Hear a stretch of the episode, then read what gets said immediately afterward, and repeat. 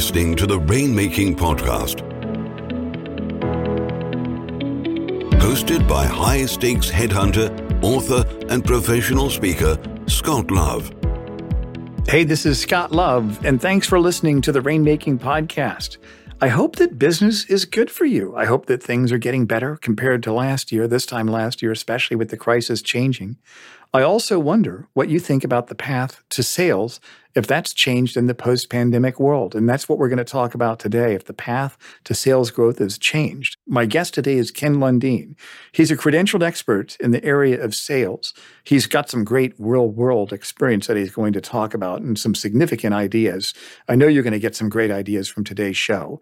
But he's the president and founder of Ken Lundin and Associates. He's a creator of the Sales Alpha Roadmap. And his team helps B2B companies create predictable systematic sales sales growth, leading to higher profits, lower costs, and better customer relationships. Also, make sure you check out the show notes so you can connect with Ken directly. He's a very wise person with some great ideas and a lot of a lot of great tactical action steps that I think are going to help you in today's show. So thanks for listening. And as always, if you have ideas for guests on the show, you can send me a note or just go ahead and send them to the show website. It's therainmakingpodcast.com. And I've got a new link on there where people can put their information. So if you know any experts, authors, or speakers on business to business sales or client development, please refer them to the podcast. I'd love to talk to them about being a guest on the show. And as always, thanks for listening. Hey, this is Scott Love. Thanks for joining me on the Rainmaking Podcast. Our special guest today is Ken Lundin. And today we're talking about has the path to sales growth changed in the post pandemic world? Ken, thanks for joining us on the show. Hey, it's awesome to be here, Scott. This this sounds like a good one. Yeah, thank you. I've worked really hard to kind of keep it relevant, keep it fresh and interesting, and bring smart people on the show to share ideas about business development. So, kind of tell us a little bit about who you are, 30 seconds or less. Give us your story. What did you start out when you got into the professional world, and how did you get to what you're doing today? Yeah, and I'll remember to refer you to some of those smart people that you talk about later on too. So, hey, yeah, no, so it's, it's pretty simple. You know, I've got a love for entrepreneurship and business, and it probably goes back to the, you know one of the most traumatic moments in my life, which was you know, 2011. We kind of come through the Great Recession, and I'd answered the door with my 12 year old wrapped around my hip, and somebody had bought my house in an auction. And the bank hadn't told me we were in the process. They had this cool thing where you could refinance, but you had to be 90 days late back in the Great Recession before they would do this refinance thing, right? So you had two different arms poking in on that. And, you know, ultimately that led to kind of my, my bankruptcy, right? My the, the, the downfall. And so as I thought through that, and you know, my history has been sales since since in college and out of college, and I've always been on that side of the world. You know, there is some truth to the idea that sales cures most problems. So really, with that knowledge of the things and, the, and all the things that I've missed, went through, rebuilt the professional career, did some really awesome things. Then we launched Ken Lundin Associates five years ago. To really, I mean, our path is this. I want to make sure that if you have uh, if you have professional services or products, that if your business is going to fail, it's not because nobody knows about it. Right. You know, let's make sure that it's because your product stinks. and not that you're good at getting word out. So, you know, our mission is to go out and help as many businesses as we can get heard about and convert sales and have happy customers. Well, that's great. And I appreciate that background. And I think just you having done what you've done and what you've been through, I think it gives you a lot of grit. It gives you a lot of gravitas. You know, you've been there, done that, you've survived, and you've been able to use that to push yourself or pull yourself forward. So let's kind of fast forward to the post pandemic world. And I always yeah. say that you never know when the next natural or man made disaster is going to change the world. We had the Great Recession that you talked about. We came out of the COVID crisis. They tried to put Joanie Loves Chachi back on the air. I mean, you just don't know how bad it's going to get. But what are some of the big changes that you've seen since the crisis? People are coming out of that. What are some of the common themes that you've seen in business right now? Well, I think that, and honestly, I think Scott, the better question is: is have things changed, mm-hmm. or has the post-pandemic or the pandemic world actually accentuated what sales has always done poorly? you know, right and so I think when you look at it, there are definitely some things, right? You've got industries that are flourishing, you've got industries that are, are still struggling. So the industries that are flourishing, as an example, if you have professional services, in many cases, there are industries that are asking for your services who never have in the past. Like if you're a mobile app development firm, right? Right. Because now trucking companies need mobile apps, right? So there's this whole other demand curve that's coming onto it. And then on the other hand, you got some other industries not doing well. But I think when you look at the post pandemic world, the number one thing that's changed is really the necessity to be able to develop value for people early on. And what I mean by that is we're often asked to come solve a specific problem. The specific problem that many, many founders and, and companies want to know about is hey, Ken, how do I create urgency? How do I get people, my salespeople, to close people? Right. And I'm like, hmm, you don't have a closing problem. You have a value development problem. Right. Right. And so that happens very early on. So usually what happens in this is in this post-pandemic world, you know, we've really gotten to the point where many companies are trying to go so fast to get to ask for the order that they forget that the order comes faster and easier if the customer really can see the value that they're going to be getting. And so I think that's probably the number one problem that's happened in this kind of post-pandemic environment. Right, right. So do you think the crisis itself has kind of magnified stress cracks in the sales processes of companies and how they do business? Absolutely. I don't think sales in the stats show it has historically been very good. Yeah. You know, you can go look at most of the sales statistics for if you've got salespeople, or even let's say you're an attorney and you're out selling your own deals. You know, your most of those are referral based. You may not see this as much as if you're somebody who's doing more product and services otherwise. But traditionally, less than 50% of salespeople meet their quota. Yeah. So, first of all, we have an industry that traditionally doesn't do what it's paid to do. Mm. Right. and then add that into kind of this post pandemic need where I can't go glad hand and now the relationship builder, the the guy or gal that could go shake your hand and pat you on the back, they've been neutered. You know, they don't have the ability to do the things they used to that let them get by. So yeah, I think what it's absolutely done is it's taken those few holes that were in the dike and you used to be able to put a thumb in one and a finger in the other. Well, now there's 12 of them and you have to take your shoes off because there's too many particular holes in the process. Yeah, wow. So let me kind of go back to what you talked about teaching people how to develop value early on. What do you mean by that? And what do you mean by develop value? And what do you mean by early on? Yeah, it's value in the eyes of the client and the eyes of the buyer. As an example, I saw a great example of this, and I'm not sure. Nick Kozin from salesprocess.io put this out, and he said, Look, let's assume that a man is on an island, and he's on island one, and island one is just an island, no improvements. Well, island two has his family, it has the businesses, it has everything that he wants. Too often, what we do in that process of trying to sell the guy, he doesn't care that you have a boat that's made of the greatest carbon that has leather seats. Yeah. What he cares about is the transformation that you can give him going from island one, island two. He wants the process. He wants to know that he can get there, not necessarily the features and the functionality of the tool. And I think in value development, the biggest problem is too many people focus on the tool, mm. right? I have the greatest features, I have the greatest software, I have the greatest thing. Why do you think they do that? Because it's easy. And, and you can be a little bit lazy about it because you can say, there's two reasons. You can be, it's easy and I can be lazy about it because I can say, hey, I'm an expert in the product. They just didn't want the product. Look, it absolves me, the salesperson, of any responsibility for the decision the buyer made. Right. So that's yeah. one. The second reason, if we talk about smaller companies, is often smaller companies, particularly say venture capital backed, PE backed, are companies that have technical founders. And the technical founders like talking about technical stuff. Right. You know, and the, that becomes the issue becomes it drives margins down, it commoditizes you, it increases your customer acquisition costs. So at the end of the day, what we really mean is known versus latent pain. I don't care that they think they know what they need you should be able to say what you're t- uh, looking for, Mr. Mr. Customer, is a symptom. Let's go find the disease. Right. It starts in the very first meeting. Right. Like I always say that if Thomas Edison surveyed his prospects and asked them what they wanted, yeah. most of them would have said, We want brighter candles. Yeah. You know, they just can't see it. And I also wonder, do you think that our own self-focus, maybe it's maybe it's hubris, maybe it's ego, maybe it's just because yeah. our focus is on ourselves a lot of times. Do you think that kind of keeps people from really understanding what their value is to their clients. Yeah, it's hard. Yeah. So I used to work with, I used to do use some content from a training company called Aslan here in Atlanta. And they have a concept called other centered. Hmm.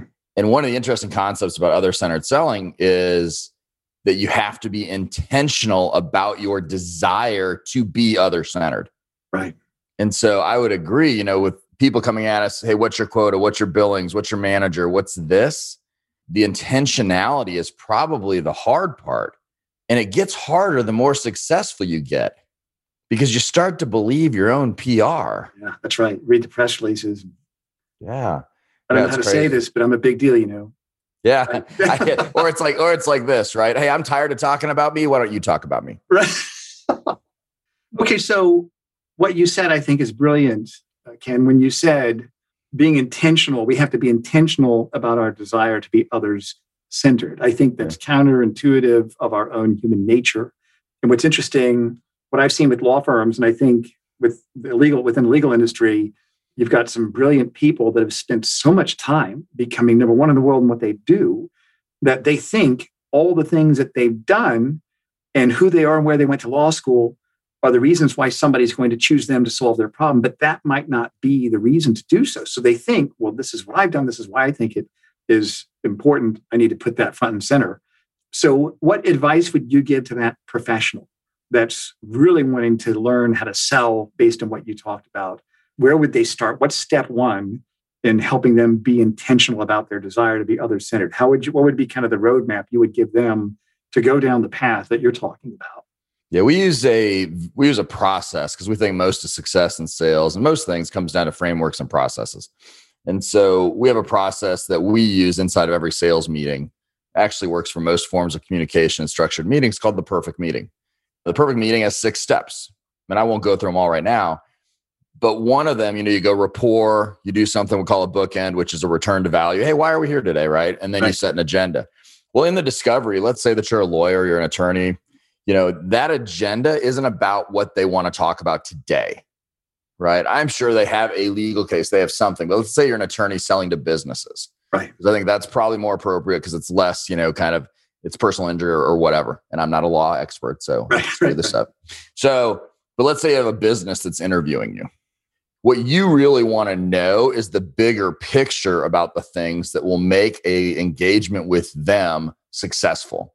So you may say, "Hey, I understand that so and so referred you and that you came because you wanted to discuss this particular idea. We're going to get to that, I promise you. We're awesome at that, and that's kind of table stakes. Right.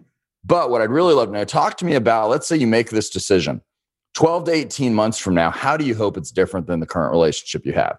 How, what do you hope it's done for your business? Because the primary thing there, if you want to say, how do I do that as a lawyer? How do I do something else? Is in that very first meeting, which we call a discovery meeting in sales, we want to get them to look up off their desk from the existing problem and pile of papers Right. and to look out over the horizon so that we can tie our services into that. That's how you'll win more deals because otherwise, even as a lawyer, you've just turned yourself into another column on a spreadsheet. Yeah, you're right. Feature, feature, feature. John's got this, Susie's got this. Oh, well, they've all got the same features. Who's the lowest price? Yeah. You don't want to do that. So that's the thing. Uh, The number one thing I'd say is get, get people to look up off their desk and look out over the horizon. And that starts because you can always go big picture to small. You can always go, where do you want to be long term to where what's happening today? It's really hard though to get out of the weeds of today and move them back up into what matters a year from now. Right. What do you think keeps people from growing in this regard? What do you think keeps them from becoming others focused, from being intentional? What do you think it is? It's a great question. And I think I go back and forth on the answer. So if you next time y'all hear me, you might hear something else. but the brutal honesty is this I think at the end of the day, we're all self interested first, right? We want our thing. And very few people, the challenge is very few people get that serving others will get you everything you want. And that's a modification of, you know, an old Zig Ziglar quote. But literally, the pathway to riches beyond belief is by the number of people you can serve. Now, there are many, many billionaires out there who could be complete jerks and not very nice people, right? Right. But look at Jeff Bezos. Look at some of these people. The way they amassed wealth was because they expanded the footprint of the number of people they could serve. Yeah. And they did that in ways that were important. Jeff Bezos took on the idea of Amazon Prime and delivery in two days. would because that's what us the consumers wanted not because it was cost effective right right and so well although that may not be a perfect example i think at the when you really look beyond the end the, the truth what's on our desk today the ability to center yourself on what's happening for your customers or your clients is the pathway to real money right so tell me this when you say that the world of sales consulting is broken what do you mean by that yeah it's this disjointed goofy thing that you would never teach a company to sell the way we sell. Yeah. Right. It's, we, you can buy consulting, but the consultants don't do anything. Like, hey, here's your PowerPoint, go fix it yourself. Right. Mm-hmm. You can buy training, but we know the Ebbinghaus forgetting curve says that after a training, people typically forget 77% of what was given to them in seven days. So just you know, take ten thousand bucks and then just burn three quarters of it on put it in, I'm gonna burn it and put it into a flame and then we don't know how to sales coach. And so ultimately, when we talk about it, is we essentially say this if you want to improve the structure and the predictability and systematic growth of your company, that you have to understand that it's like a car with four flat tires. Mm-hmm. And you have to find a way to actually work on all four tires instead of just putting air in one. And the world of sales consulting today seems to be specializing in I'll do the front right, I'll do the back left. Right. And it's still a really bumpy ride for companies. So let me kind of ask you this then when you talked about being intentional about your desire to be other centered i would think that would be one flat tire. Somebody's image not necessarily image but their focus the lens which they look. Is it about serving their clients or making another sale? What do you think would be other flat tires that professionals have today that might need to be looked at to improve? Second would be yes or no are both great answers right? Yes or no to your proposition. Yes or no to the, the right fit. Yes or no. Those are both great answers. And too often in sales, we think yes is the only answer we want. Right. So right? what do you mean? No, no is a good answer? No is a fantastic answer. Last thing we want is maybe. Mm. And so I think the ability to seek clarity in a way that's other centered. Like, so here's a hack if anybody wants to use it. You know, hack's a goofy word, but you know, we teach our clients use the phrase so that in between your benefit statements, right? Let's do this, this, and this so that you receive X, Y, and Z. Right. Right. And you relate it back to whatever they said. And just by remembering that so that you'll remember, don't just put statements out there and make your clients do mental gymnastics. That's great. You got to connect the dots, don't you? Yeah. The last thing you want is for them to connect the dots because they are not in your brain. And so they'll rarely get all the way there. What if it's obvious? What if it's obvious? Well, gosh, this is why we're having this meeting. I know you've got this matter that if I'm the one that can solve it, it's going to keep you from doing this, this, and this. It should be obvious to them, right? It's insulting to assume that they can get into your brain. Interesting. And that's and it's self-centered because what it says is it's obvious to me. So if you don't get it, you're an idiot. right. I think I've had to learn that the hard way, Ken. It's an interesting one to watch because the fundamental thesis behind this is when you get off the phone or they leave your office, you're still thinking about the fact that they should say yes and become a client. They're thinking about the emails that they missed that they're looking at on their phone and that their wife or their husband or their children called them six times while they were sitting in your room. Right. You become an afterthought. And so if you haven't clearly connected the, the reasons why you can help them cure the disease and not just the reasons why you'll make the symptom feel less painful. There's no reason for them to find any way to differentiate you between you know you and anybody else. That's right. I remember the day i had the realization that it wasn't about me. I had three candidates take counteroffers on the same day which when a candidate takes a counteroffer in the recruiting world it means you're not getting your deal. The candidate accepted an offer turned his notice and his employer bought him back and yeah. said we'll give you a counter. And i remember i was crying that day so hard that I thought, man, I'm going to have really good abs. I'm crying so hard. I'm just like yeah. belly, you know, belly. I mean, I was like, oh, my abs are going to be so good. Yeah. And, and, and I remember it's almost like a grieving process where first you have shock and disbelief, and then you get angry, and then you start bargaining, and then finally you accept it. And yeah. I was at that grieving phase where I said, well, I guess at the end of the day, they're going to do what they're going to do anyways. Yeah. And a light bulb went on. And I realized they're going to do what they're going to do. And all I have to do is figure out what that is.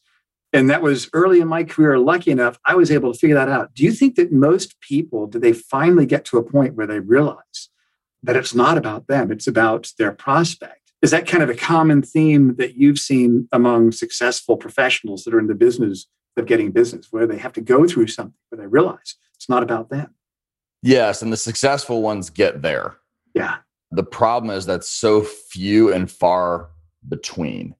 Um, yeah. I think ultimately, like if everybody would come back to one core concept, and I know they've updated it in the last few years, but Maslow's hierarchy of needs exists. Yeah, right. Right. And your prospect is self centered. And by the way, since you're trying to figure out how to help what they need from you and how to sign them as a client, then you need to figure out how you fit into their world, not how they fit into yours. Right. So, was there a point in your life where you had that realization that it wasn't about you, it was about your prospects, your clients? It was, but it was not in a sale, believe it or not. Oh, really? Yeah. So I was a stockbroker when I came out of high school and had a mentor who was uh, 45, you know, an old guy back then. Yeah, old man. I'll, I'll be 50. I'll, uh, I'm not out of high school to college, but I'll be 50, you know, this year. And he said to me, he noticed a behavior that I had. And the behavior that I had was I tried to act one way with my clients and keep my personal life separate. So these two things that were kind of my personal life and my professional life were separate. And it made me come to the realization you're talking about in a kind of an roundabout way. He said, You'll miss out on some of the best relationships you've ever had unless you're willing to truly open up and build relationships with your prospects. You know, and so that was, you know, 20 plus years ago, and that's stuck with me since. And I and he's right. Some of the best relationships I've had started as business relationships, but it really reframed my thinking around um, we're I, like I'm an expert in what I do, but that's irrelevant if it's not an expert, if I'm not an expert in the thing they need most. Yeah, that's right. And so I have to, it's my job to figure out what is it they need most. So yeah, it was 20 years ago for me, but it's one of those things you see. You see it in this interview, I, I hope. And, you know, I'm humble and I'm willing to admit that I'm not as perfect as my LinkedIn, but at the same time, you know we, we want to build relationships and by building relationships we get to figure out how we can serve people more yeah that's right well ken i think you've got some great ideas tell us the people listening what are some of the resources that you have the things that you do that you'd like for everybody to know about we'll make sure to put all the links on our show notes well, I think the number one thing that you can understand is that we do things a little bit different. We actually combine all the resources from strategy to sales process to actually operationalizing things through training and coaching. And so the number one thing most of our clients run into is they go, Ken, I'm too busy to implement change. Yeah. And so we have a program called the Revenue Acceleration Program, which brings all of those components together to, in order to help clients build systematic and predictable systems and train their teams. So the Revenue Acceleration Program is probably the, the thing that we do the most of. I'll bet you it's probably 75% of our business at this point because it allows us to put companies in a position to succeed in spite of the markets that they're in. Right because we believe the pathway to grow sales is the same, even if products and services are different. So the revenue acceleration program is kind of the number one thing. And I would tell you from there, I post a bunch of content and love to certainly uh, meet people who have heard us on the podcast and such. So hook up with me on LinkedIn and tell me in the message that you heard Scott and I talking. And if you want, I'll give you a free 30 minute strategy session and we can just wow. talk about stuff. So I promise I won't sell you because heck, I don't even know you. That's great. We'll definitely put those links on the show notes. And kind of tell us then what would be three action steps people can take to really get started in some of the content that you've, that you've shared with us today. Great. Yeah, I'd say first purpose. Before you walk into every meeting, say, I give yourself a purpose. And that purpose in this, in the vein of what we've spoken about today, is I'm going to see how I can serve them in their highest need. So, first is tell yourself that you're going to do that. Second, use part of what we call that perfect meeting format and set an agenda that's not about the immediate topic, but more about the things that are right for them long term. What are they looking for over the next 12 or 18 months so that you can connect what's happening in their world today with the larger issue? You know, they say, what do they say that, you know, in the medical world, they'll say something like a prescription with, uh, I don't know. You can cut this from the show. It stinks. But anyway, they say something about it's malpractice if you don't we'll edit it. We'll edit that first, out. right? Or don't when, cut it because this will show you that I'm a dork. Okay. So that's number two, right? Right. Um, and then the third thing is really leaning into the idea that there are just some people that you're not the right fit for. Right.